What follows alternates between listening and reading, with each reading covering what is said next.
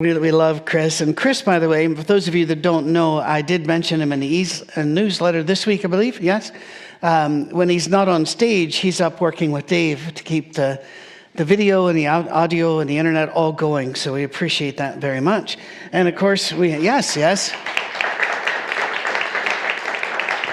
And of course, we now have percussionists, we've got French horn players, we've got uh, guitar players and, and violinists. Uh, are, uh, sorry? It's, it's, a cast of thousands, is what Gwen said. I had to ask once again because I don't speak Tennessean fluently, but if eventually I do get it. Some, some hard words need to be said, and this is, this is, I want you to share this with friends that have been hurt. I want you to click subscribe and you know, hit the bell, but I want you to also share this with people. I want you to check in online. We are here for many reasons. We're here to spread the, the story of Jesus is the main one. And we're here to cross all borders, uh, borders that we know some of you are watching in countries where you would be in big trouble if they caught you watching. And we pray for you. We know this. We know others are here because during COVID, their fellowship communities were broken. Uh, many churches have closed, never to open again. Others are opening, but really struggling to maintain big, elaborate structures and big, elaborate programs. So we created this, or God did, and shoved us into it, a way for people to worship. Uh, an example uh, there's a, uh, a house church in Spokane, Washington, that reached out and said, Is there ever a chance that we could get you up here? The, the local church even wants you to speak there, and then us. And I said, Yes, and started arranging. I said, I could visit your house church on this day, speak at your church this day. And I got a thing back, Well, there are three house churches in Spokane. We had no idea. You know, uh, and, and that's the way it has been going uh, showed up in a function for Graceworks this week, and as they were directing us where to park, a man that I don't remember ever meeting, uh, I walked up to him to find what door to enter, and he, he looked and he goes, I see you on TV. And my first thought, I was going through cops, I was going through 48 hours, you know, I had to uh, sort through all of that. And he said, You're a pastor, you're a great pastor. That church is. Here's the thing I still don't think of myself as a pastor or a preacher. I'm just a scientist that kind of life took into a dark room and beat about the head and shoulders several times. And God had to teach me by dragging me up and down stairs. But I just want to tell people about the Jesus I found in all of these things. And so I find myself now leading a church which is full of people that churches rejected or hurt or left, or they're just not around. And God then hits a reset button, and we get our safe harbor. And I'm so honored to be a part of it.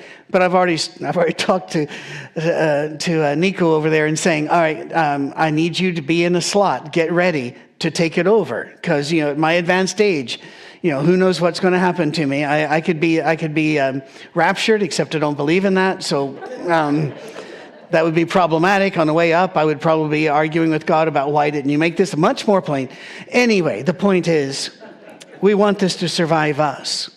But to get, for this church to survive and for you to survive and for faith to survive in places like Ukraine or in Iraq, where Iran fired more than a dozen missiles into Erbil, which is a U.S. air base last night. Sometimes I think people just want World War III so bad that they can't stand it. What do we do? What do we do with churches? And to be very blunt, what do we do with church leaders? John 9. John 9, and John 9 is a fascinating study in theology, psychology, and sociology. And it makes it one of the most fascinating chapters in a very fascinating book. It starts with a fascinating question which is the way you would do if you're a fascinating chapter. John chapter 9, verses 1 and 2. As he went along, this is Jesus, he saw a blind man, a man blind from birth. His disciples asked him, Rabbi, who sinned, this man or his parents, that he was born blind? You and I read this and we go, What? But no, no, that was, that was normal.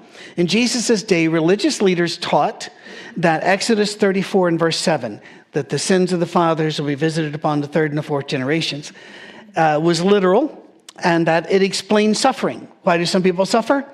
Born to the wrong family. Somebody must have done something wrong, and so that's why you suffer. There are religions that still teach this. If you ever go into India and you see the beggars on the streets and you're wondering, well, why is it aren't people helping each other? It's actually against their religion. They feel like no, they've got to work out this suffering or they're going to be born right back into it. You know, they're going to be reincarnated right back where they were or worse. So no, we don't help them. Well, there are religions like that, and this was going that direction. They were going, no, no, we don't help them. This is a blind person. Obviously, he sinned or somebody else sinned. Now, how could he sin when he was blind from birth? Believe it or not, the religious leaders at the time said it was possible for a fetus to sin. To, um, I'm not, I do not have a list of how they figured that out, but they said, yeah, you can, in your prenatal pre existent state, even before you entered your mother's womb, out in the ethos somewhere, in the, um, out in the atmosphere, you might have done something wrong, had a bad thought. Jesus dismissed this entirely. He says, Neither this man nor his parents sinned. Now, think about that. Immediately, here's this big thousand year old doctrine, and I'm exaggerating a bit there, but not too much and Jesus doesn't say, Let me deconstruct all this for you. He just goes, No, no, neither. And by the way, Jesus does that with a lot of long held doctrinal ideas pushed by the religious leaders. Jesus says, No, this is an opportunity to show the work of the grace of God. Think about this. Notice something. The apostles treated this person as a theological problem, not a person. They didn't see blind man, let's help. They said they saw blind man, this is a theological issue.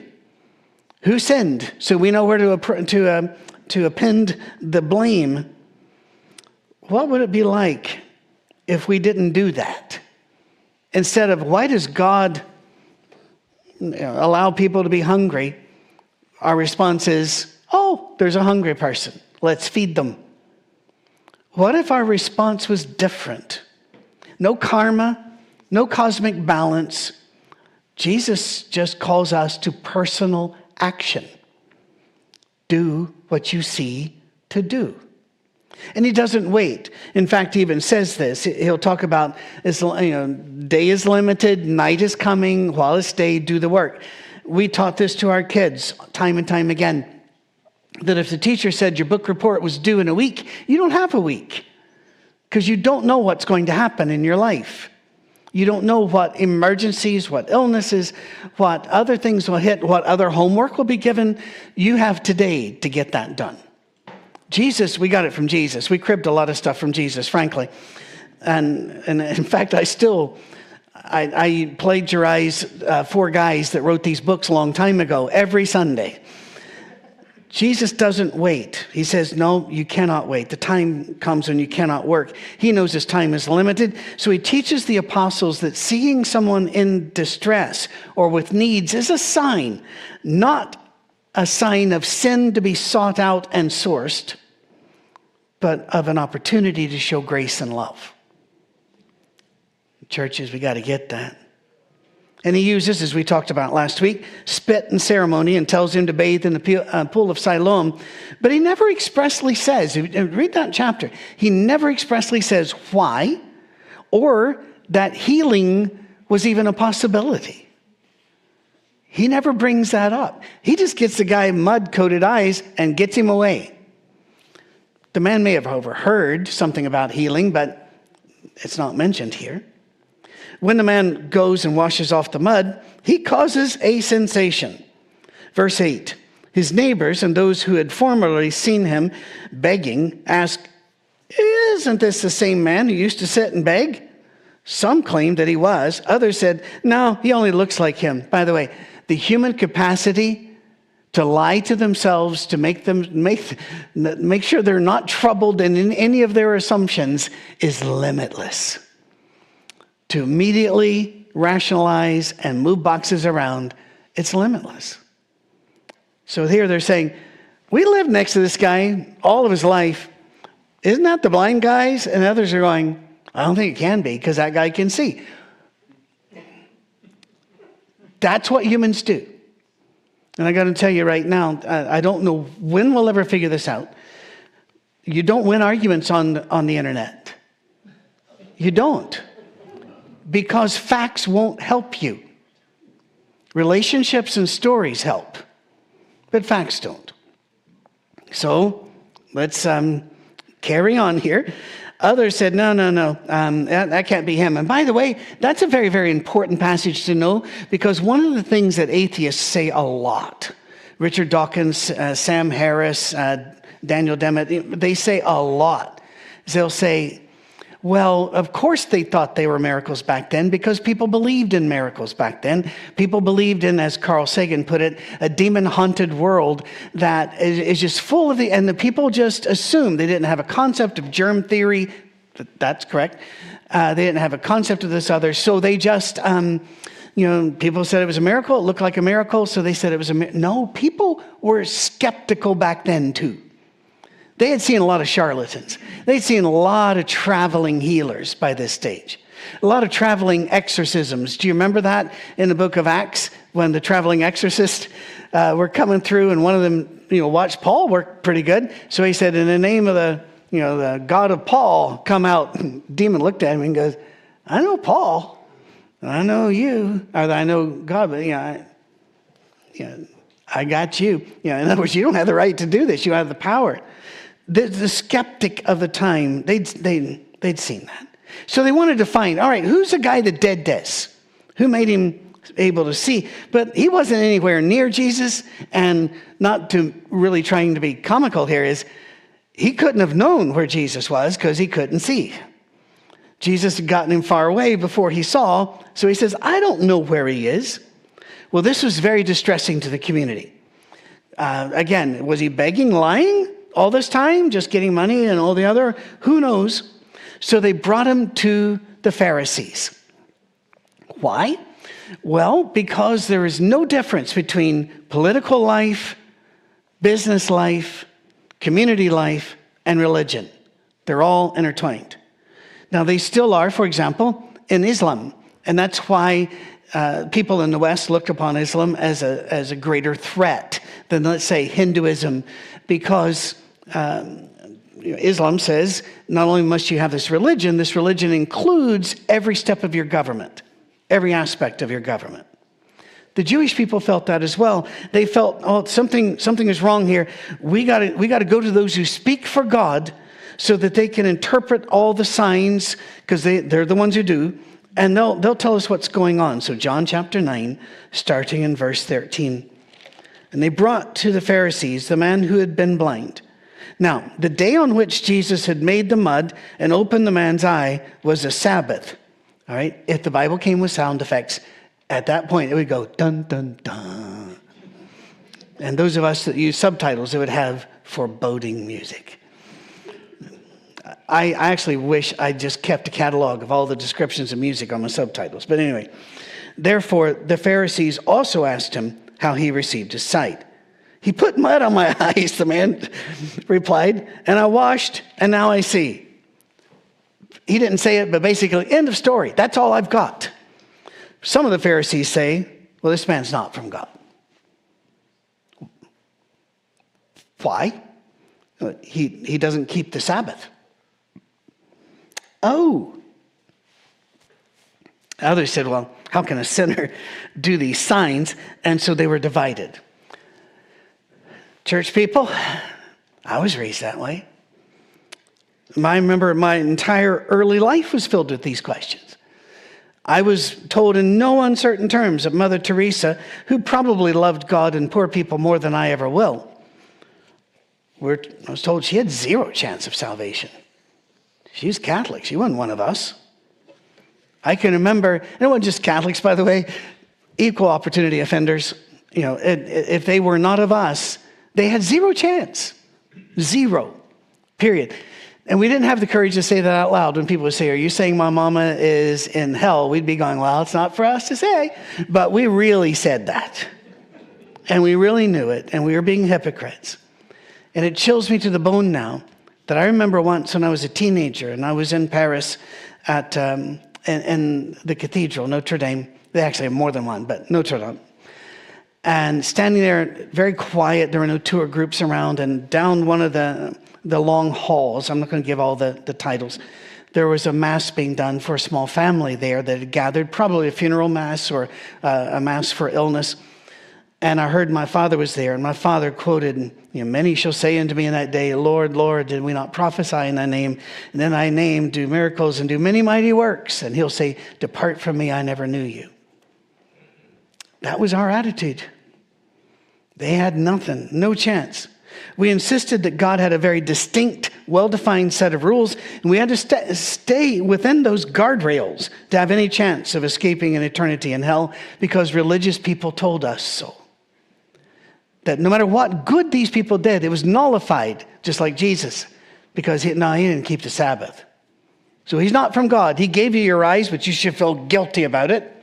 And we might have to throw you out of the, of the um, the entire you know, synagogue, and you can't go to the temple because we just don't like your story. Note once again the apostles dismissed the person and saw a problem.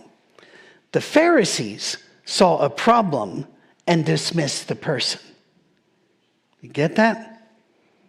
He does not fit within our mind polity, the way our mind is set up. He does not fit within our presuppositions and our attitudes and what we've been told. Therefore, he is an outlier, a unicorn. He's over there. We don't accept this because the theology, the system has to be protected at all cost, including the cost of humans broken, families split, churches divided. We've been through it. Many of you have been through it because you email me. I started answering emails yesterday at seven in the morning, seven at night. I was still answering them. And I looked at my wife and I said, You know, the fun thing is, while I'm answering them, I'm looking at more showing up. It's, um, it's, I'm out there shoveling the waves back into the ocean, basically. And by the way, still email. That's not, I'm not a complaint. That's not a complaint. I am a complainer, but that's not one of them. Uh, uh it's, it's what I do. I'm fine with doing that. But the farce continues. Look at, look at this, verse 17 through 23. They turned again to the blind man. What do you have to say about him? It's your eyes he opened. It's your fault. He goes, he's, he's a prophet. In other words, he's, he's a good man of God among the people. They still did not believe that he had been blind. What, what does that require? What level of denial? Well, I see it every day in people. And again, on the internet, but you also see it in people's lives. Yeah, in denial. So they, they call for his parents. Is this your son? Is this the one you say was born blind? How is it that he now can see? he told them the story. It was a short story. A guy spat, put mud on my face, washed it off, I can see. That's it. There's no plot line, no car chase. That's it. Well, then they go, um, We know he's our son, the parents answered, and we know he was born blind. But how he can see now or who opened his eyes, we don't know. Ask him. He's of age, he'll speak for himself. His parents said this because they were afraid of the Jewish leaders. They were afraid of the Jewish leaders. You ever been afraid to say something, think something? You ever been afraid to ask a question? You ever been afraid to wonder about God and Bible and Scripture and the like, but no, you had no way to ask that was safe? John 9's in here for you. His parents said this because they were afraid of the Jewish leaders who already had decided, already had decided. Mm. Did you ever catch that before? That anyone who acknowledged that Jesus was the Messiah would be put out of the synagogue. That's why he said, they said he's, he's, he's of age. Ask him. It, it's a farce. It's just an absolute farce. As if a person could be pretending he was blind all of his life for those amazing alms you'd get. Then John chapter 9, 24 through 34. Yeah, yeah. A second time, they summoned the man who had been blind. Give glory to God by telling the truth, they said. We know this man's a sinner. In other words, say the words we want to say, say them in a way we want them said, say them when we want them said, and then you will please God. Does that sound like every church you know? Not all of them. Not all of them. I don't want to use that big paintbrush because I happen to think that most Christians are amazing, wonderful people, and that many churches are trying their best to be good. But church leaders are often well behind the congregation. The congregation's moved on. It, I know that in my the congregations and tribe in which I was raised, that the younger people, as in anybody under 60, didn't care about instrumental music, wasn't upset about the voices of women. At, to you know, divorced people, they might have a chance, you know, that sort of thing. And yet the leaders, no, no, no, no. They weren't leaders. They were dead weight. And there's no other way to put it. I used to have to drive to work by driving up 31, 31, from Spring Hill to Franklin. Now that's brutal. It's, it's, not many miles. I don't know what, 11, 12, 13 miles, but it could take over an hour because it was just, you had schools there, you had, and the only section that was 55, most people ignored it and they still drove 40. You know, and you just go, you know, not, not that I would do that, but I do that. And I can remember once looking at the big long traffic in front of me, and, and there were about 12 or 15 cars, and this is not unusual, held up by one slow car that was driving 15 miles under the limit. And it hit me hard. Patrick, sometimes you might think you're a leader when all you are is a clog in the pipe. I began to think about that pretty seriously.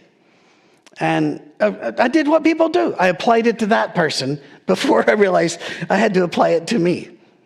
That just because you got people stacked up behind you doesn't mean you're a leader. You might be impeding their motion forward. Pretty rough. Oh, but it's people, many churches survive by stressing their correctness and criticizing or condemning all others there have been wars fought over whether or not the presence of Christ was literally or just metaphorically in the bread and the cup. People died, children left orphaned, children sold into slavery because their parents believed the wrong thing. And it's still going on. Jesus hears about this. And he, and by the way, they, they keep going. He was a sinner, and the guy goes, I don't know if he's a sinner or not. I don't know. One thing I do know I was blind, now I see.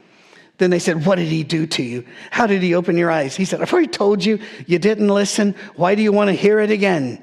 Do you want, oh, this is when, you see, when you're in an argument, make your premise and never move. He moved. He added to the story a question.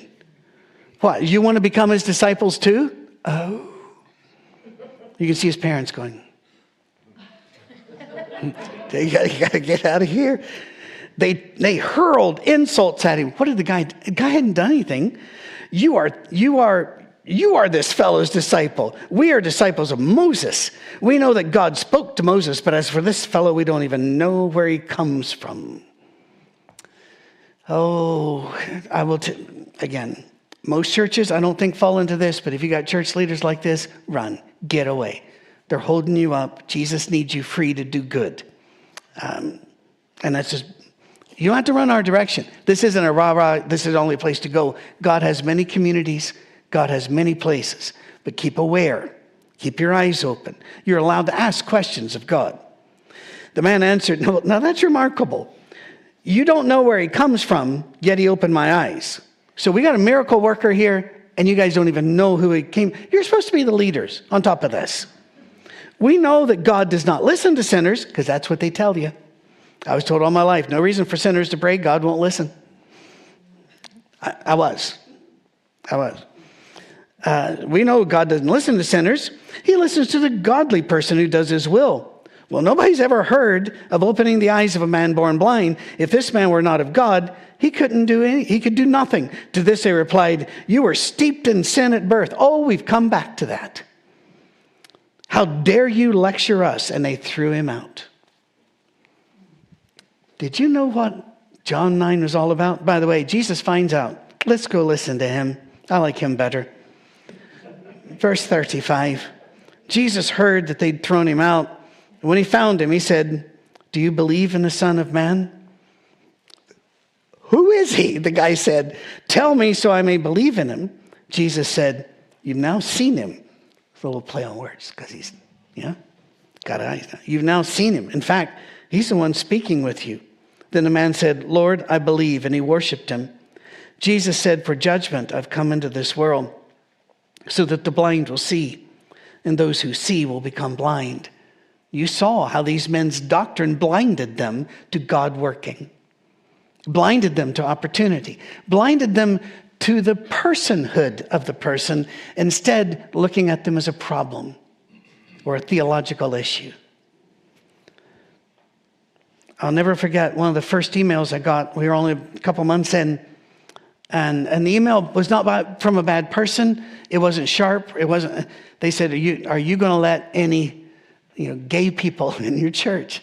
I said, "I don't know who's watching, and I'm not at the gates." I said, I guarantee you, we have got, we've got gay people in the church, all through the community, LBGTQ. I, I, we've got them. Doesn't mean we know them. And we also have people who have every single different theological idea about that, from okay to horrific. Because our doors are open, we're going to let God sort this out. We're not here to judge these things. And I wish this story would be so much better if I'd been there but I wasn't. I had to get this secondhand. A friend of mine went to a citywide gathering. This was about 15, 20 years ago when the LGBTQ community was just kind of bumping up against the church now. And what does a church do? And so they were meeting, the conservative churches, not just one denomination. It was uh, basically the, the more conservative Protestant churches in the area, about what to do, how to handle this. And sometime during the process, you know, what to do with this problem, one young man stood up and he said, My name is Mark, and I'm not a problem, I'm a person.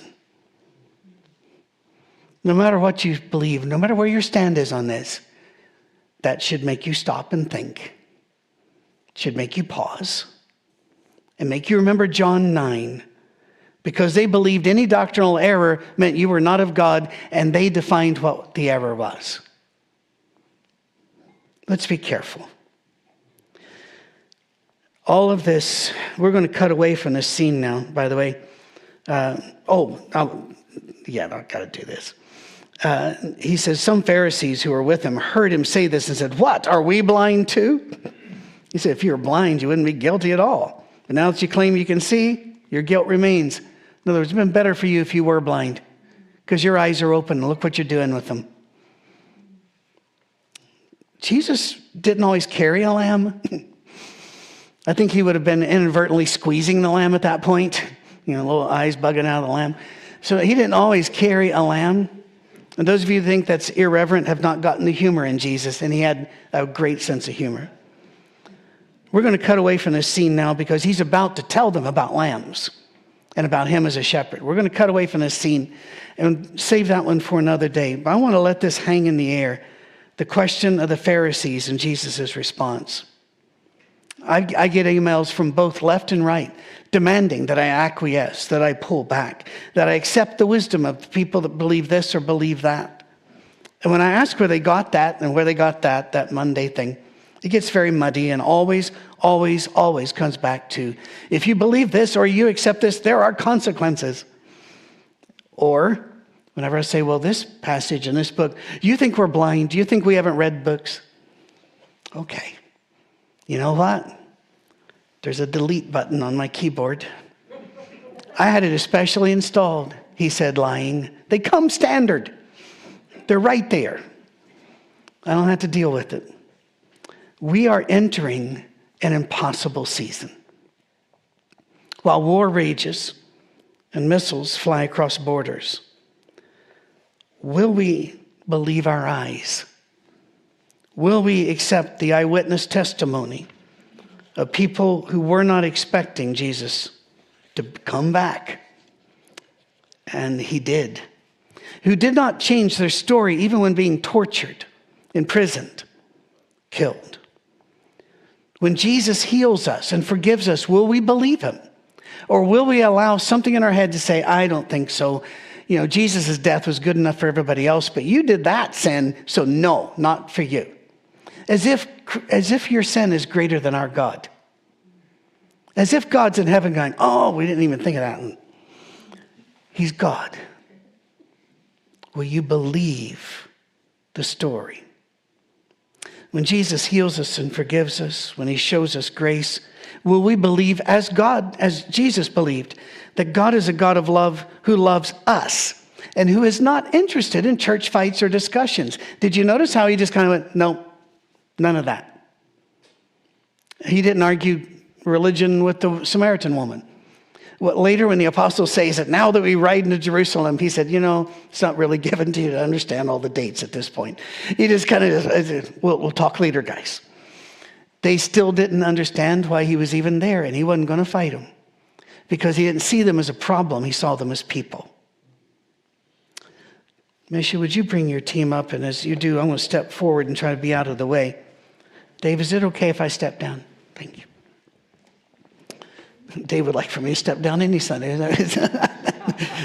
There's good television on. Which, of course, we know there isn't. Um, Jesus came to end the chains of sin, but also the chains put on us by religious leaders, by politicians, and by the mob, whether it's online or in person. You are free in Christ because he said so. Will you believe your own eyes?